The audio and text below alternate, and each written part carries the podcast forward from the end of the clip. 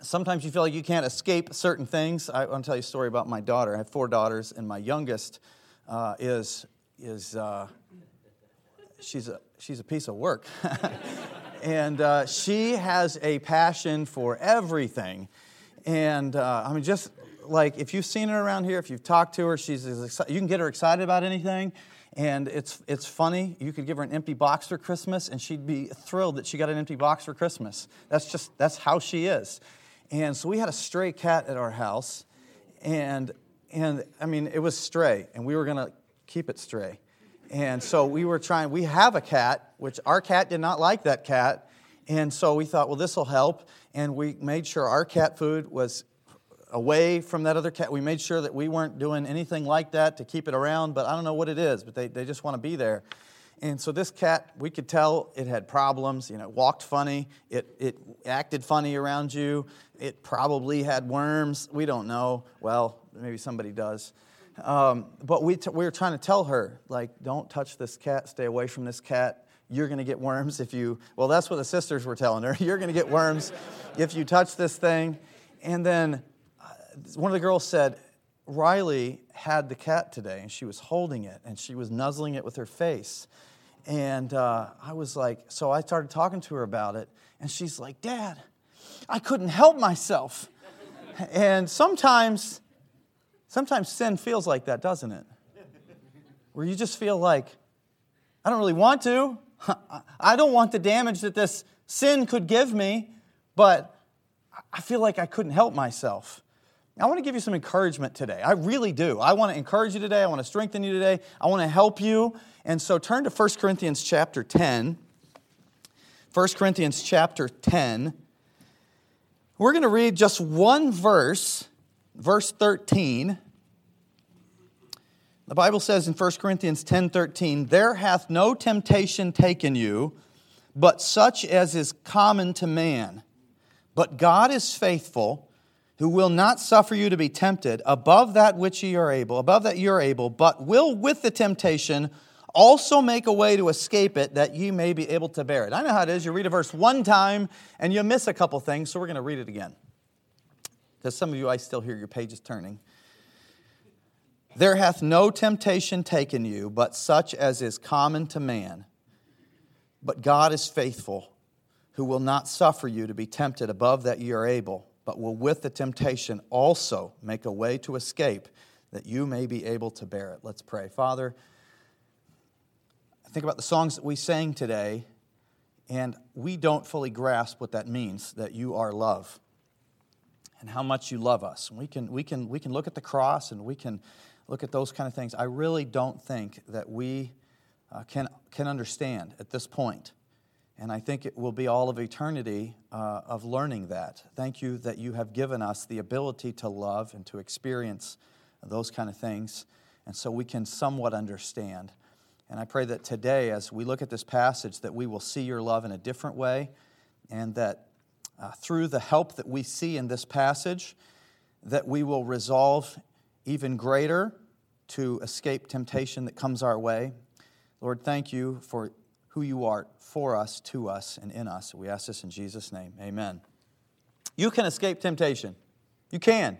I know sometimes it doesn't feel like you can. It feels like that Valentine's banquet that's looming that I can't get out of. But you can escape temptations. There are three things about this verse that, to me, jump off the page of this verse. This is one of my favorite. I have not preached this very much, but after studying this verse, it's one of my favorite things to preach. And there are times, and maybe for you guys, you look at your notes and you say, oh, I can't wait to preach this. For me, it's a text like this that excites me. And it excites me because this can be one of the greatest tools in your tool bag in your life for you personally and to help others. Because whether you feel like it or not, there are many people that feel like there's just certain things that they are just bound into, that they are trapped into that sin. But this verse explicitly states three different times that you can escape temptation. So you can escape temptation, number one, because you are normal. There hath no temptation taken you except that which is what? Common to man. You know what that literally means? It's common to humanity. You're human. Therefore, you face temptation. Sometimes we think, yeah, but you don't know what I'm tempted with. Oh, you're right. You're right. And you might think, well, I'm tempted with something that you are not tempted with. You might be right about that. But I guarantee you there are many people that are tempted with the same thing that you are tempted with. I don't care how strange it is. I don't care how deep into that rabbit hole of sin you have found yourself. It's common. It's more common than you think. And the reason you say, well, I don't know anybody. Yeah, because you're not telling anybody either, right? They don't want to tell people. They don't want people to know that this is what they're tempted with. And so they don't say anything. And I understand. There's a fear. There were some things when I was in the Dean of Students office here that I talked to some people about. And they were afraid that if they told me that they'd be kicked out of school. I'm like, that's not what we're here for. You want help. We want to help you. If you're fighting sin, then we want to fight with you. And we're not going to kick you to the curb. We're going to help you. If we can, we will. That's what God wants. That's what ministry is. Are we a ministry school or are we not? We're only for the good people or for all people? Everybody is tempted. Isn't that true? That's what it says. That's what it says, and it says it in James chapter 1, verse 14. But every man is tempted when he is drawn away of his own lusts. Individual words are important. It could say of his lusts, but God doubles down and says his own lusts. By the way, it could be every woman is drawn away of her own lust too, as well. That's just as true. I talked to some kids at public schools. God gave me an open door. And sometimes you got to put your toe in the door. Sometimes you got to find a way. I was able to visit public schools when I was a youth pastor. And sometimes they were a little bit more difficult than others. Sometimes there was adversity from the administration, but or sometimes it was adversity from a secretary. But if you find the right channel, and sometimes I would just go to the parent and say, would you like me to help your student at your child at their, and talk to them about certain things that they're dealing with? Yes, I would. I'm like, please tell me yes. And so I was able to then use that and say, hey, look, their parent would really like me to talk with them. And in some cases, the school knew, because there had been problems, that there was problems with this young person. And so they were more than glad to let me come in during lunch hour and sit with this person and talk with them. And so I was able during lunch hours to go and talk with those kids. But after a while, people begin to know who you are. I mean, you're other than a teacher, you're the only person that's obviously not in junior high or high school. And so they're like, you know, who is this person? They find out. And sometimes it was friends of friends and those kind of things. And I had this kid come up to me one time, and I knew who he was.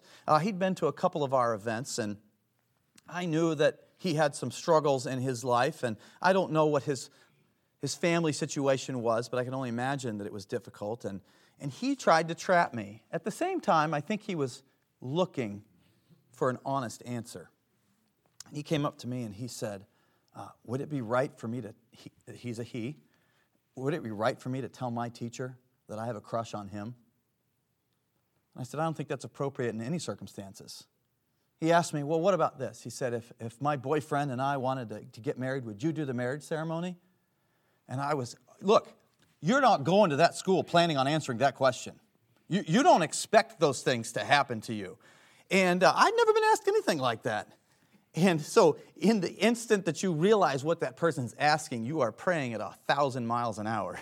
Lord, help me to give him a good answer that doesn't offend him, because I want to help him.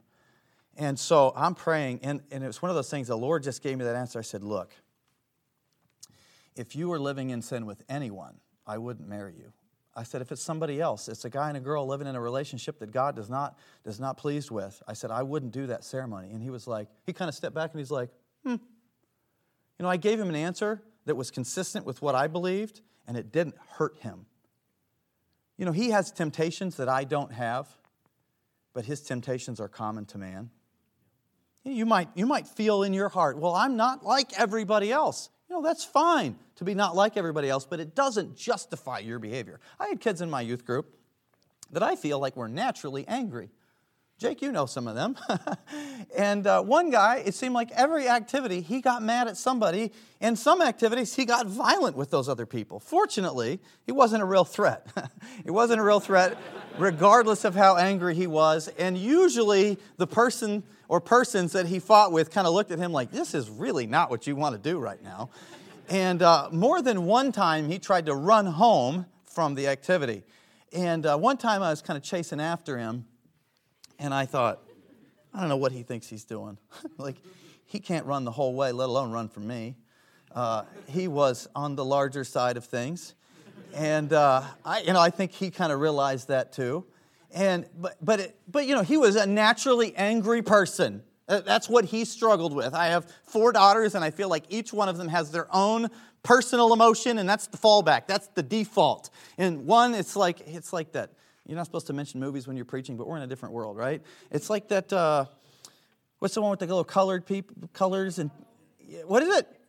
Inside Out. And you've got those emotions, and that's the person that, my daughters are like that, right? Like, so one of them, she's sadness. I mean, like, it's the default. Riley is happiness. That's where she is. I'm not naming names, but I've got one that she can be a rage monster. That's default emotion, and they know it, and you know yours. You know your default sin, and you know how hard it is to fight that thing. And sometimes you have catered sins that are there in your head, that are dangled in front of you. I want you to know that everybody in this room is normal. Everybody, from the top to the bottom, from the youngest to the oldest. We all have temptations. We all have personal sins that we struggle with. And you are not alone in your temptation. The victory that somebody else had is victory that you can have. It is escapable because God's not looking at you saying, man, I've just never seen anybody like this before. This is a problem that I can't fix. No. Your temptation is normal. Every temptation is a twist on something that God gave us. I think it's Adam and Eve, right? Eve. She's a woman. She had a temptation. I even heard a woman preacher say it was interesting. She was tempted with food. That was a woman, not me. I did not say that. And she was tempted with this food, right? Is food bad? No. That food was bad. She was tempted to be wise. This doesn't sound bad, does it? To be tempted to be wise. But in that way it was. David was tempted with sex. Is sex wrong? No, but in that way it was. And I don't care what kind of sexual sin you are tempted with. If it's sin, it's sin. If it's outside God's way, it's sin. It doesn't matter if it's same gender or opposite gender. If it's outside of God's way, it's what? It's sin. God gave you a way to fulfill the desires that He gave you. And yeah, you might be tempted to have a desire a certain way. I'm telling you, you're normal. You're normal because you're human. You have the sin principle in you, in your flesh, that causes you to want something in a way that you shouldn't have it. You're tempted from 3 sources. Ephesians tells us this, wherein ye walked according to the course of this world. This world marches to the beat of its own drum and doesn't like to be singled out that what they're doing is wrong. It is amazing how intolerant they are at people that they say are intolerant. It's like, do you realize what you're saying? And I find it fascinating now that some of these groups, let's just say the LGBT community, fights with the gay community. You think, how does it, aren't you the same? No, they have some very opposite views about some things and are fighting. Why? Because it's not consistent with truth. And whenever you're not consistent with truth, you're going to find problems. That's what sin does. It brings problems because it's not consistent with truth. It's not consistent with the way God made things. So there's always a problem there. Jesus was tempted, yet without sin. And I find that even the way Jesus was tempted were in ways that were good. Was he hungry? Is it wrong to be hungry? It's not wrong. And he was hungry. But the devil's like, hey, do it this way. No, that's not the way I should do it. Did Jesus love the world? Yeah, he did. And Satan says, well, look, I'll give you the world, but you got to do this. And did Jesus want to be glorified in the sight of people that he was the chosen of God? Yes, absolutely. But was that way the right way? No, it was not. All good desires, but the wrong way. The world will tempt you. The culture that we live in will say, hey, this is okay. The world will tell you anything it can to get you to sin against God because of the devil. He's another one. Sometimes we don't think that the devil is really there. Oh, we believe in him, but we don't see how he tempts us. Ephesians chapter 2 says that as well. According to the prince of the power of the air, the spirit that now worketh in the children of disobedience. The devil is there to tempt us. I don't know every time that it's the devil, but sometimes I wonder. Pastor Ogle said something one time. It stuck with me. One thing you said stuck with me. He said, if you're ever tempted to quit in doing something right, it's not of God. I thought, wow. I've thought about that ever since then. And I'm like, man, it's been true every time in my life. And I think, well, where does that come from? I wonder if it's the devil. Sowing a seed. He is going to try to get you to disbelieve or disobey God in anything that he does. To disbelieve or disobey God. He's going to show you the good side of it. He's going to foster your emotions. So you say, well, this is the way I feel. Maybe I was born this way. Maybe I can't defeat sin. Maybe this is just the way I have to be. Wrong, wrong, wrong.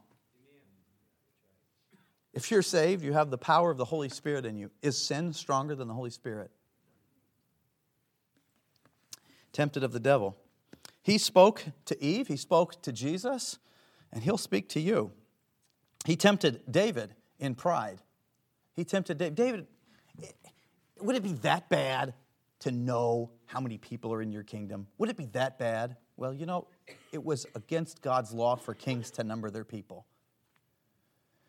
And Satan tempted him. We have the world, the pressure, the culture, and then we have ourselves. The lust of the flesh and of the mind. Yeah, we know what those are. We feel those. There's times that we're so tempted that we think, man, I just want to finish this day so that I can maybe get past this feeling that I have all over me. And maybe the devil uses that and just throws it back in your face. But everybody is tempted by those three sources. When it comes to the devil, one of those times I visited a public school. I went to this school because there was a young man that was struggling with a lot of things, and he had told me about many of those things. He was related to people in our church. He wasn't, so he would come because of them, but he really was. His family background was terrible, things that had happened when they were younger, those kind of things. And he just sold himself completely into sin. And I knew that he had told me what music he listened to, and he tried to kind of shock me with it. And I don't know if you've ever heard of the group Insane Clown Posse, which sounds pretty wild, right? But I would not recommend you looking up their lyrics, and maybe I tempted you with that. I don't mean to tempt you with that, but I did. I could not imagine how you could get more vile and wicked than, and that's their whole purpose. That's why their name is what they are. They want to be as shocking and as vile as they possibly can. I was sitting at his table at lunch, and it was one of those times when God just gave me something, and I was trying to make conversation. Now, you got to understand, the group of people that he hung out with were the outcasts completely, and maybe for good reason. And so I went to visit him and ended up at their table, which I was totally, out of place. And I'm like, these guys, they're going to try to say things to me to shock me. Been there, done that. So I thought, how can I make a conversation that maybe we can steer somewhere else? And I just said, well, hey, everybody's got something they're afraid of. I'll start. We'll go around the table. You tell me what you're afraid of. And I said, look, I'm afraid of needles and sometimes snakes. And the next guy said he's afraid of spiders. And somebody said they're afraid of heights. We get to that guy, the guy that I was there for. And he said, I'm afraid of demons. I was like, interesting. So, we went through. And the thought hit me. And I said, you know what? You know what's interesting? I said, there's no snakes here. There's no spiders here. As far as I know, there's no needles right here. So you know what, I'm not afraid right now. But if you brought a needle out, we're going to have some serious problems. If there's a snake around, then I'm going to be afraid. I said, I looked at that guy and I said, look, the reason you are afraid of demons is because it's near you, because of what you listen to. The devil is real. And he's going to use whatever he can to get in your life, something that appeals to you, something that might satisfy an itch in your life. And he's going to be ready with it. But you can escape it. Everybody is tempted in three areas. We know this from 1 John chapter 2 and verse 16. For all that is in the world, the lust of the flesh, the lust of the eyes, and the pride of life. And if we go through that list, I think about the lust of the eyes, and man, that's pretty simple, right? Like, who doesn't want a new cell phone? Oh, come on. You guys are all afraid, with probably good reason, okay? You're like, yeah, well, you see the next one come out, and you're like, wow, that is a really cool feature. You know, who doesn't want maybe a new smartwatch or a different smartwatch? Or, let's be honest, how many of you want a new car? A different, right? Yeah, we do. But can those things be wrong? Yeah. When your life is dominated by the fact that I have to have the next newest thing, and that I'm not satisfied with the car that I have. I'm not content with the phone that I have. I'm not content with the clothes that I have. I want. These are the lusts of the eyes. We see it, and it begins to dominate us. But that's normal. We have the lust of the flesh, the desires of the body. Right? Who isn't tempted to be lazy, right? Now, maybe not all of us to procrastinate, because some of you, we had this girl when I was in school, and she was always super early to classes, like waiting outside of the class, always had to be there. And if you told her she was late, she'd start itching. I'm not kidding. And I'm like, oh, you're going to be late. And she's like, stop. And she was just funny that way. And you know, some people are like that, but some people aren't. Some of you think, I'll be fine. And you procrastinate and put it off. And that can be sin in your life. We have temptation to be lazy. There's temptation for drugs and for sex and for alcohol. And some of those things, you know, I've never drank alcohol. I've never done recreational drugs. Now, they put enough in me in the last 6 months that I have a fear of drugs now. Some of the stuff that they've given me, I thought I was losing my mind. So I'm afraid now of pills. I don't want to deal with them if I don't have to. But some of you are on the other side of that. There's things that you've tried, and you know how it made you feel. We've dealt with that. Just because you're in Bible college doesn't mean all of you are pure as the driven snow. We know that. You're normal. Maybe some of you have had alcohol, and you know what that's like, and you're tempted with that. But you're normal, and God can give you power over that. The lust of the flesh, and the pride of life, popularity. Knowledge puffeth up. And sometimes that pride of life is, I'm smarter than so-and-so. I correct people because I want people to know that I'm right and they're wrong. And we get that ego. I'm better at them at playing the piano. I'm better at them. I know more than them at this. Greek is easy, or music theory is easy to me. What's wrong with that person? And sometimes we can say, our college is better than that other college. That's the pride of life. And we struggle with those things. I think it's good for you to go to ministries in the summer that have other colleges. Because then you can learn, hey, guess what? There's people there that love God too. They didn't even know about where I go to school. You know, they grew up somewhere else. Their family's somebody different. Their parents had them go there. And we find out they love the Lord. And I found that I've preached for guys that graduated from schools that believe completely different than Ambassador does. But you know what? They believe exactly like Ambassador does. And I'm like, how did you get to where you are from there? And they're like, well, I was reading my Bible. Yeah. You know why? Because they love the Lord too. But our pride can get in the way of seeing those things and being able to minister with people. This is what Eve was tempted with, a desire to be like God. I'm so smart now, and we see this from some of our grads, I'm so smart now that I know that that's really not sin, and I can indulge in it as much as I want. You know what, I don't like the slippery slope argument, but there is a good argument to be made for it. Because then they're down the road, and you say, you know, you didn't think you were going to be there, but you are, because you opened the door, because you thought you knew better, because you were lifted up with your new knowledge. You're normal. But what else does it say? There hath no temptation taken you, but such as is common to man. But God is faithful. Three best words in the verse. God is faithful.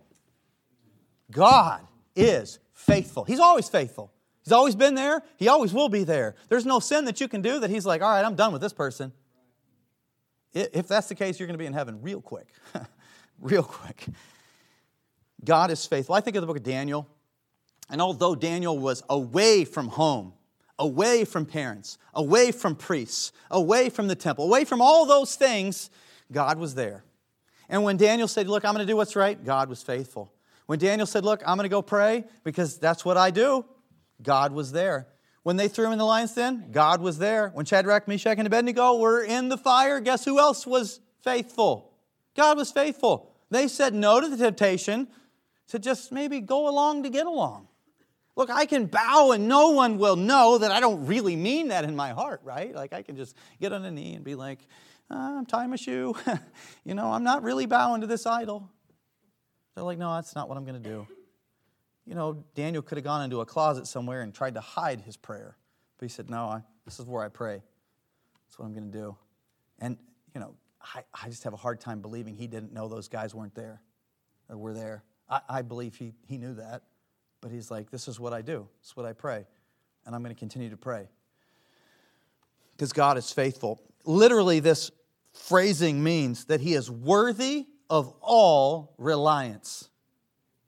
It puts the emphasis on not necessarily what God is doing, but who He is. That He, because of who He is, He's always going to be there. That cannot change because that's who He is. He's worthy of all reliance. That He is present.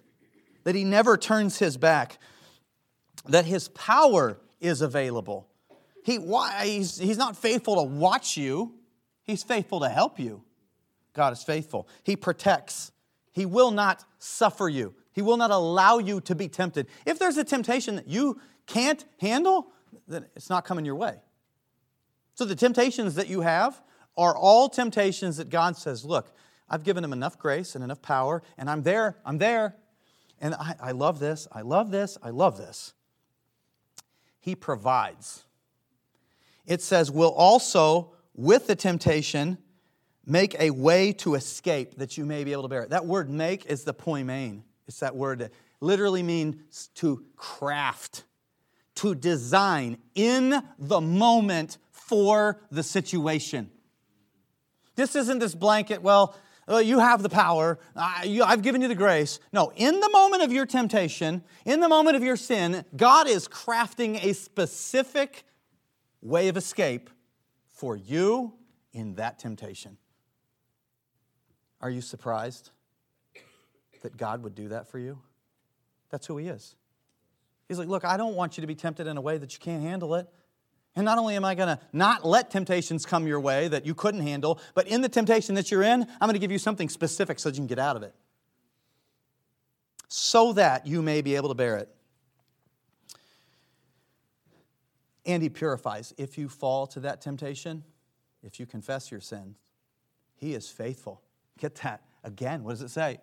He's faithful. He's just to forgive you and to cleanse you from all unrighteousness. Isn't that so good? In those moments, you don't feel clean, do you? But He says you are. Isn't that awesome? Why? Because He's faithful. He's always there. You say, but it's dark in my time of temptation. He's in the darkness. But I sinned. That's why you're convicted, because He's there. That's why you're instantly convicted. Don't let the guilt of sin cause you to delay confession.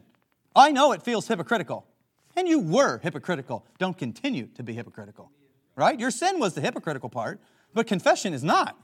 Confession is the way of escape of more sin is confession. I think back on my life, and I don't know how I made it to Bible college, let alone in the ministry. I think how, and there's two things that I would say. And one is just trying to be in God's Word. Not that every time I read it, I understood or was paying attention. But being daily in God's Word is one thing that I would say has kept me from disaster. And the second thing is short accounts. Just getting right. And I've talked to young people across the country, and they'll say, Yeah, but when I do wrong, I just don't feel like I should get right because I feel so dirty or I feel so wrong. And so sometimes I put it off. Don't.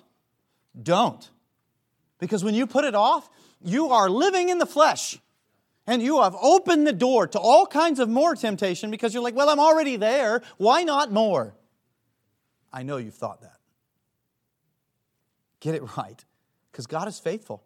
He's always going to be faithful because that's who He is. This is the power of the cross. The fact that He died for you. His blood is eternal. He rose again for you. He died to break the power of sin on you and in you. And He gave you the power of the resurrection and the Holy Spirit to help make you more of what you are. And I said a little bit of this, I think it was on Monday. Victory is not sinless perfection. Oh, sure, we'd love to have that, but it's not going to happen until our bodies are redeemed. But I want to see victory as, you know what, this week was better than last week. And even if this week wasn't better than last week, was this month better than last month? Was this year better than the year before? That's called victory. You know, victory is confession after sin when before you didn't. It's victory. It's that, and sometimes the devil wants to keep us defeated because I haven't perfected this. Well, you're not going to. Okay, you're not going to. But do what you know to do and trust Him to do the rest. Lord, I am struggling. He says, I know, but I'm here. I'm here. Some of it's just seeing our weakness and relying on His grace. And yeah, there's some habits that you're going to need to change.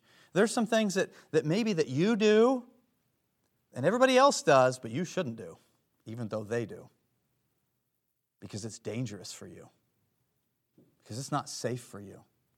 Like the flip phone thing. I've known guys that had the flip phone. I didn't ask them why. I assumed why. Whatever. You know what? I respect that. That was a badge of honor for them. Like, I'm doing everything I can to try to keep my mind clear because I've had problems. I respect that.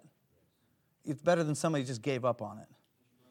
God is faithful. There is no victory, no escape apart from the cross.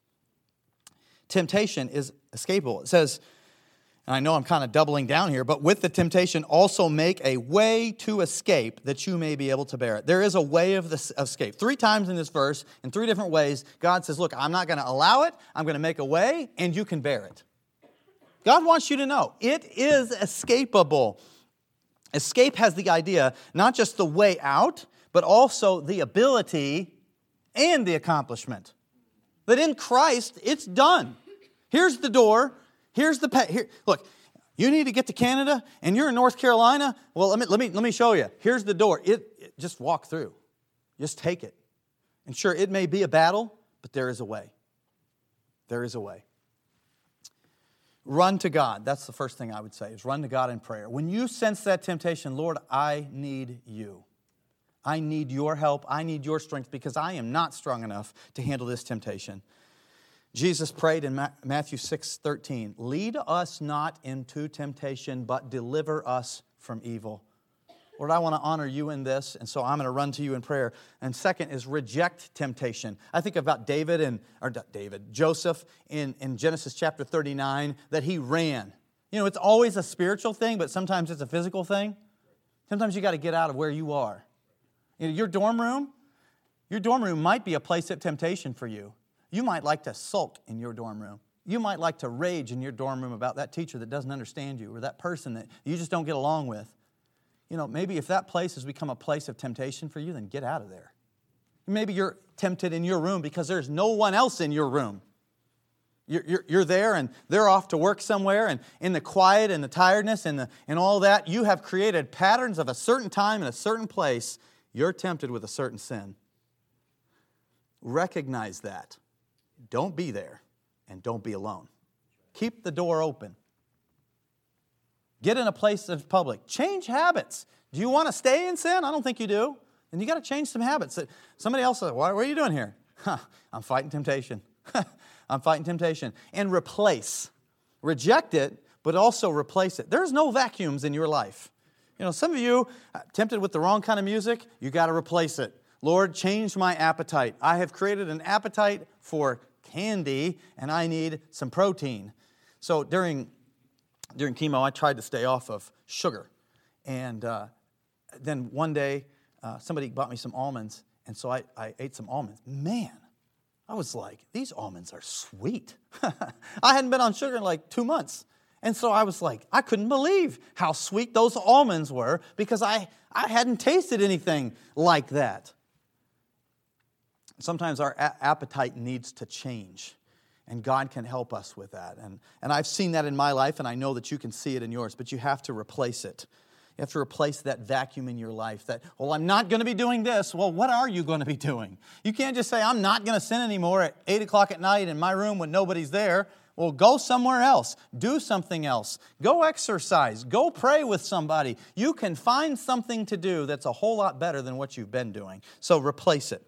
And this is as important as anything. Renew your mind. Ephesians 4:23, be renewed in the spirit of your mind. Romans 12:2, be not conformed to this world, but be transformed. How? How can I change? By the renewing of my mind. Some of the verses that you can, I'm just going to give you these.